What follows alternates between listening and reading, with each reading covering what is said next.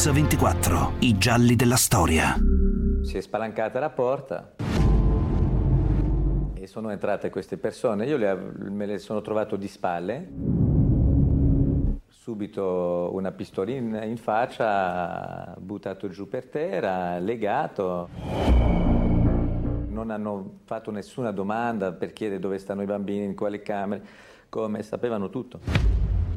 Uno si è avvicinato a me e mi, è, mi ha detto guarda vogliamo 10 eh, miliardi e metti un annuncio sul giornale. E hanno preso Farouk e sono partiti. Nella notte del 15 gennaio del 92 a Porto Cervo, nel cuore della Costa Smeralda, dei banditi armati rapiscono un bambino di soli sette anni, Farouk Kassam. È l'inizio di uno dei rapimenti più terribili della storia dei rapimenti in Italia un caso che vede coinvolti i servizi segreti, una leggenda della malavita sarda Graziano Mesina e un duro inafferrabile criminale, Matteo Bove. Oggi a Mix24 racconteremo questa storia piena di polemiche, di colpi di scena, di contraddizioni sulla pelle di un bambino di sette anni. Giovedì 16 gennaio 1992. Per l'Italia intera il sequestro di Farouk Assam è un nuovo incubo. Dimenticata l'angoscia quotidiana degli anni del terrorismo, trascurato il dilagare della criminalità organizzata, i rapimenti sono del resto la nuova emergenza nazionale.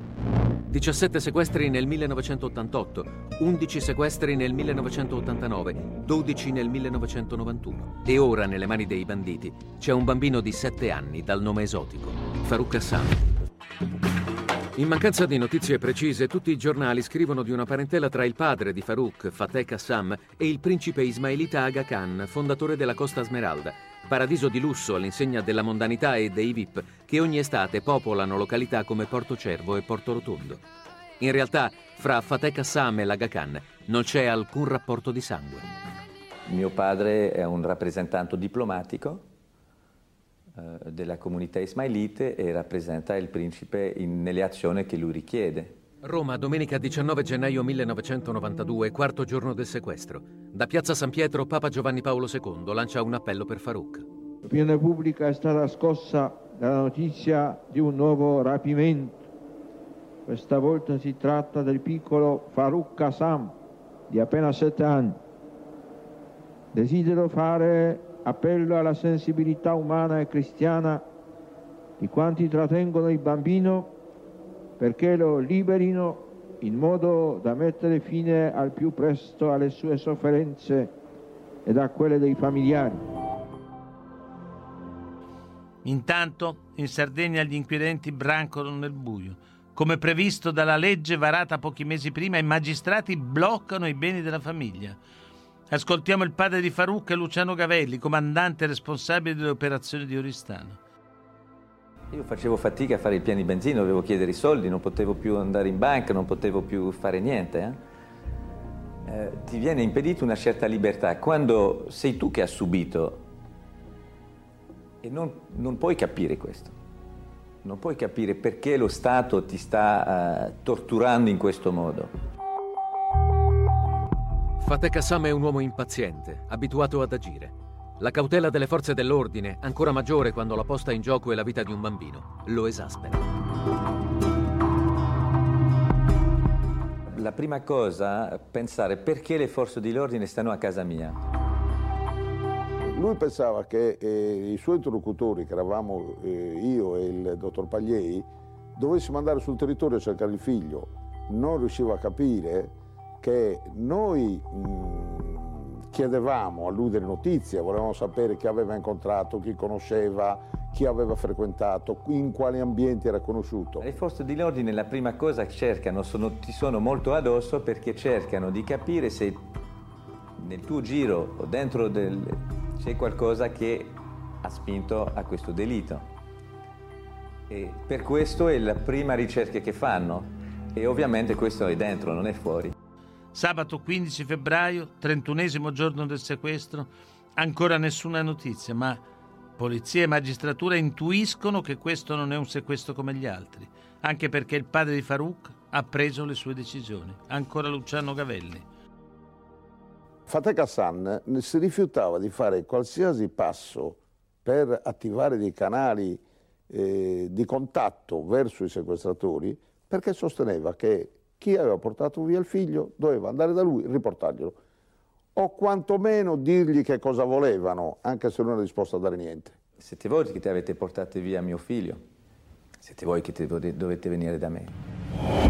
Anziché attivare dei contatti con i sequestratori o restare in attesa di un loro contatto, è il padre di Farouk che si mette in caccia in prima persona, in una solitaria e disperata ricerca del figlio.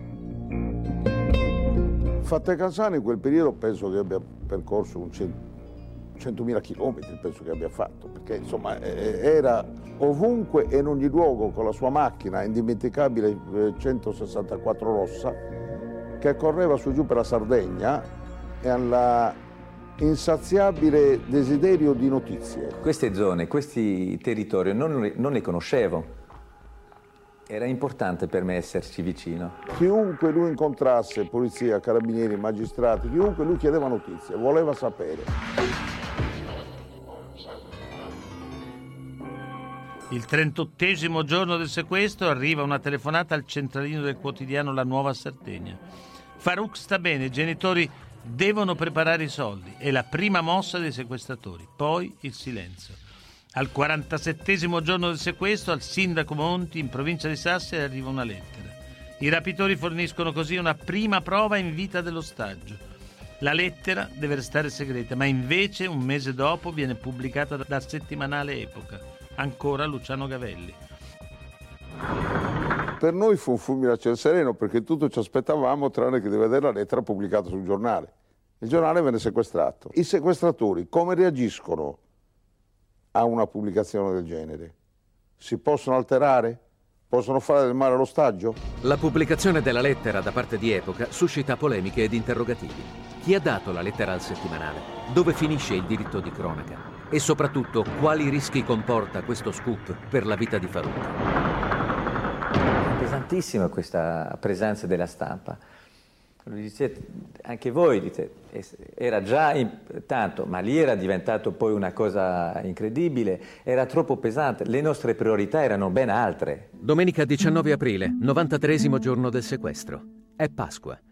Marion Blériot, la madre di Farouk, che finora è sempre rimasta nell'ombra, decide che ne ha abbastanza. D'intesa con il marito, rompe il silenzio. Nella chiesa di Orgosolo, il cuore della malavita sarda, rivolge un appello perché qualcuno la aiuti a riportare a casa Farouk. Marion Blériot, la madre del piccolo Farouk Hassan di sette anni, rapito tre mesi fa sulla costa Smeralda, ha rivolto ad Orgosolo un appello a tutte le mamme della Sardegna. Marion Blériot, che non era mai apparsa in pubblico dal giorno del rapimento del piccolo Farouk, indossava un paio di jeans e un pullover. Si è fatta largo tra la folla e dall'altare ha letto il suo messaggio in un clima di grande commozione. Oggi è Pasqua, ha detto, giorno di festa e di allegria. La Madonna cammina verso l'incontro con Gesù suo figlio. Per me però, che sono anch'io mamma, oggi non posso andare all'incontro di mio figlio, di questo figlio che purtroppo da più di tre mesi è diventato famoso. Sono la mamma di Farouk. L'appello della madre di Farouk ottiene l'effetto desiderato. Il giorno successivo il vescovo di Nuoro comunica a Fateh Kassam che Graziano Mesina, l'ex Primula Rossa del Supramonte, ha dichiarato la sua disponibilità a fare da intermediario per la liberazione dell'ostaggio. Ascoltiamo il commento del giornalista Pino Scaccia. Graziano Mesina, nato a Orgosolo, classe 1942 Viene arrestato per la prima volta a 14 anni per porto abusivo di pistola e oltraggio a pubblico ufficiale. Da quel momento è un susseguirsi di condanne ed evasioni, arresti e latitanze leggendarie, come quella che lo vuole in incognito allo stadio di Cagliari a seguire le prodezze di Gigi Riva. Nel 1972 viene condannato all'ergastolo, ma lui continua a cercare di fuggire. Alla fine accumulerà 20 tentativi di evasione, di cui 9 riusciti. Un animale in gabbia che non accetta mai la galera, un valente vecchia maniera divenuto in Barbagia, nel cuore del banditismo sardo, una sorta di eroe che si ribella contro le ingiustizie sociali. Messina fu ufficialmente eh, liberato, cioè gli fu dato il permesso per il matrimonio della nipote. Questa fu la motivazione ufficiale, ma eh, sapevamo tutti che in realtà era tornato in Sardegna per occuparsi di Farouk e c'è chi dice che fu lo Stato a chiederglielo. 22 maggio, 126 giorno del sequestro. Al chilometro 75 della strada tra Nuoro e Macomer, in una busta gialla, c'è una foto di Farouk con in mano un quotidiano recente. È una delle prove in vita richieste per la trattativa, ma anche la prova che Mesina, forse, ha trovato il canale giusto per i sequestratori. Poi il 2 giugno il colpo di scena. Al vescovo di Nuoro arriva una lettera con l'ultimatum dei banditi. I Qassam hanno tempo fino al 15 giugno per pagare, dopodiché inizieranno a mutilare Farouk pezzo per pezzo fino alla soluzione estrema, l'uccisione dello Stato. Domenica 7 giugno, 144 giorno del sequestro. I rapitori fanno l'ultimo prezzo, 7 miliardi di lire per la vita di Farouk. Due giorni dopo, in un nuovo incontro, Mesina, che evidentemente ha stabilito un contatto con i sequestratori, riferisce un'ipotesi di mediazione. 3 miliardi e mezzo subito, il resto a seguire. Ma Fatek Assam non molla. Non è disposto a pagare per quello che è già suo. Martedì 16 giugno 1992, 153 giorno del sequestro. I sequestratori sono di parola. Con una telefonata a Don Luigino Monni, il parroco di Galanoli, i banditi avvisano che ad un bivio vicino Galanoli c'è un pacchetto azzurro. Dentro c'è il lobo dell'orecchio sinistro di Farouk. Bivio per Dorgali, a due passi da Orgosolo. Qui, sotto il cartello stradale, i rapitori di Farouk martedì scorso hanno lasciato una busta con l'ultima richiesta, 7 miliardi, e soprattutto l'ultima infamia, il lobo di un orecchio del bambino al momento che ho aperto questo orrendo pacco c'era solo una scritta, tra dieci giorni un altro pezzo. Dopo il taglio dell'orecchio di Farouk, eh, le loro richieste erano, state, erano ancora molto era pesante. Io ho avuto un'uscita naturale, gli ho detto guardate tagliatelo a pezzi subito, così abbiamo risolto, no? Perché non è che tagliate un pezzo e potete chiedere dei soldi. Non cambia niente. Allora, se dovete tagliare altri pezzi, fatele tutti in una volta, così risparmiamo tempo.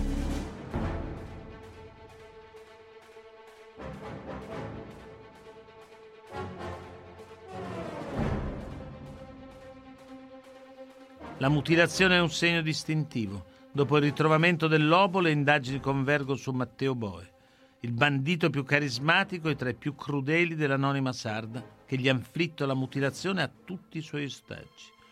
Nel timore che la situazione precipiti, le forze dell'ordine intensificano le ricerche con un dispiegamento di forze che non ha precedenti nella storia dei sequestri. Intanto la trattativa continua. Ancora Luciano Gavelli e il giornalista Pino Scaccia.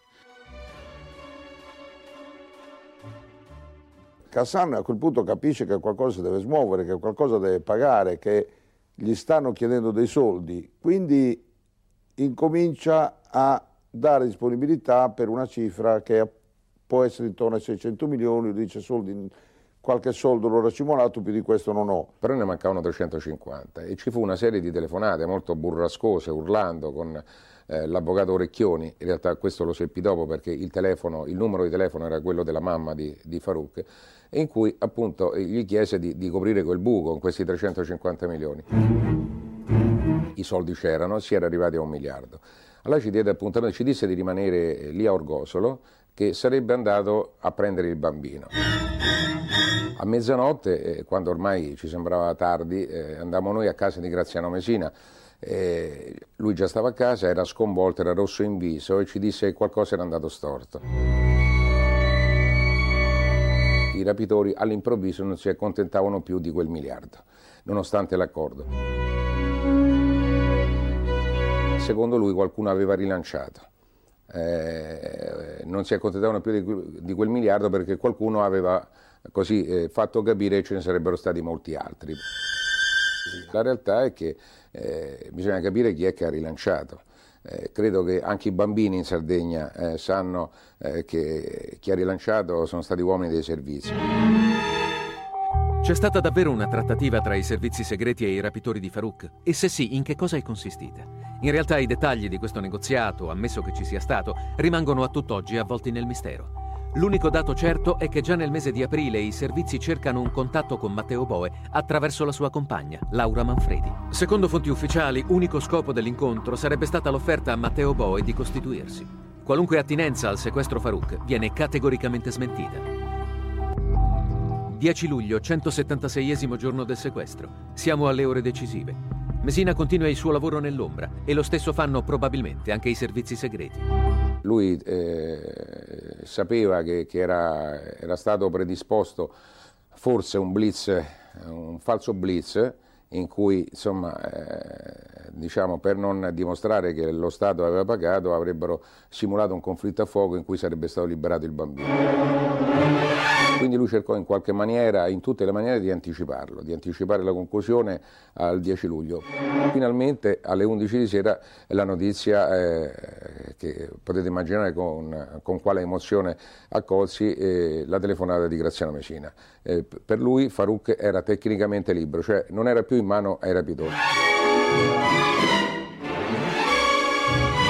Cominciai questa diretta interrompendo, mi ricordo, un programma con Alba Parietti improvvisamente arrivò la smentita. Il giudice Mura smentisce che il piccolo Farouk sia stato liberato. Scusa Scaccia, che cosa esattamente Graziano Mesina ti ha confermato? Mi ha confermato che il bambino era stato rilasciato dai banditi. E che si trova ora in questo momento dove? In un luogo segreto. Il mio interlocutore, il mio informatore, se così posso dire, lo conferma è Graziano Mesina che ha avuto un ruolo sicuramente attivo abbiamo ricevuto la conferma ufficiale della liberazione di, Farah, di Farouk Kassam. Lui eh, in realtà aveva bisogno della cassa di risonanza perché se non ci fosse stato il TG1 eh, che avesse detto appunto che era stato lui il protagonista della liberazione, eh, come avrebbe potuto sostenerlo? Quale piacere aveva fatto allo Stato? Lui ha avuto tutto l'interesse, era prontissimo a farlo sapere, era quello che voleva voleva far sapere che era stato lui a liberare Farouk per poi chiedere in qualche maniera il conto allo Stato e il conto naturalmente era la grazia che poi regolarmente ha chiesto successivamente e poi molto più tardi ha ottenuto. Dopo 177 giorni di sequestro finalmente Farouk Assam è libero ed è tra le braccia della sua famiglia. Nel 2007, dopo 17 anni del rapimento, lo abbiamo incontrato per chiedergli di quell'esperienza e le sue emozioni. Ed eccolo, Farouk Kassam oggi è qui in studio con noi, lo ringrazio, oggi è un ragazzo di 22 anni che studia economia aziendale all'Università La Lumsa di Roma. Sì. Ecco, ma tu sapevi in che, sapevi in che posizione eri? Ti avevano rapito, eri piccolissimo, ma l'avevi capito subito? No, io all'inizio non avevo capito niente, anche perché loro avevano inventato tutta un'altra storia. Che storia? Che praticamente mm, mio padre doveva fare i lavori in albergo e che... Quindi andavi a stare da loro? Eh sì, dovevo stare da loro, però insomma Diciamo cioè, si questa... sono presentati quindi in qualche modo come amici? Sì, all'inizio sì, però insomma si vedeva che non erano amici, anche perché tutti capucciati con delle armi addosso non è... E poi, e poi, poi dove ti hanno portato? Poi mi hanno portato in una, diciamo, una specie di grotta perché era veramente sottoterra, con un tombino che si apriva, quindi... Beh, quindi lì hai capito che non, non erano beh, amici, eh, insomma, sì, ci hai messo poco. Sì, sì, beh, sì, però ero piccolo, quindi era fa facile. Ma... Ecco, ti trattavano come? Ti trattavano bene o male? Ma sempre, diciamo, sempre più male. Ah. All'inizio cioè, erano più tranquilli, eh. poi a mano a mano che il tempo passava... Peggio. Peggio, sì. E tu il tempo come lo passavi? Perché lì passare il tempo, eh, coricato, eh? coricato per terra, provando a disegnare qualcosa sui muri e, e niente. Ma ti potevi muovere? Eri, eri bendato? Eh, no, non ero bendato, però ero rinchiuso in una saletta. Ti potevi muovere dentro questa saletta o no? Eh sì, però non mi facevano alzare, io dovevo rimanere coricato, mi potevo girare, non potevo fare niente. Io avevo il mio mm, raggio di, di, di movimento, di movimento sì, e di visione. anche tutti i bisogni, tutto, sai, sì, insomma, sì, tutto tutti, lì. tutto lì, sì. E mangiare cosa ti facevano mangiare? Eh, mangiare, mm, diciamo, loro mangiavano il maiale, no? Eh eh, a me davano i pezzi del maiale meno, il meno buono, quello insomma, il grasso, quello che... Quello... Ma e, e, i, i, rapitori ti parlavano della trattativa, dell'andamento della trattativa? Assolutamente no. Io non ero al corrente di nulla. Non hai mai pensato di essere stato dimenticato, abbandonato dai tuoi genitori? Ma no, no, perché comunque sapevo che la mia famiglia mi voleva, mi voleva bene. Senti, e quando, e quando ti hanno tagliato l'orecchio? Quando mi hanno tagliato l'orecchio, me l'hanno tagliata quando mi hanno tagliato i capelli. Io non ho sentito assolutamente dolore, niente, perché Ah. me l'hanno gelato, non so, con un- Ah. uno spray, non Ah. so con cosa. E manco mi ero accorto che mi avevano tagliato l'orecchio. Poi mi sono ritrovato con questo cerotto enorme in faccia così. Ah. eh, Ecco, ma tu della tua liberazione che cosa sai? Cioè, com'è Eh. andata esattamente? Cosa ti ricordi di quel momento della liberazione? eh, ricordo che c'erano delle persone, mi hanno preso in braccio come, come nei, nei vari spostamenti e mi hanno mollato in questa... In un posto. Sì, in un posto... Ecco, comunque, mentre tu finalmente hai ricominciato la, la tua vita normale, fortunatamente i tuoi sequestratori sono stati arrestati. La polizia ha trovato la grotta dove sei stato rinchiuso per oltre sei mesi. 13 ottobre 1992. A tre mesi dalla liberazione di Farouk, le forze dell'ordine arrestano Matteo Boe a Portovecchio, in Corsica. A Boe gli inquirenti sono arrivati pedinando la sua compagna.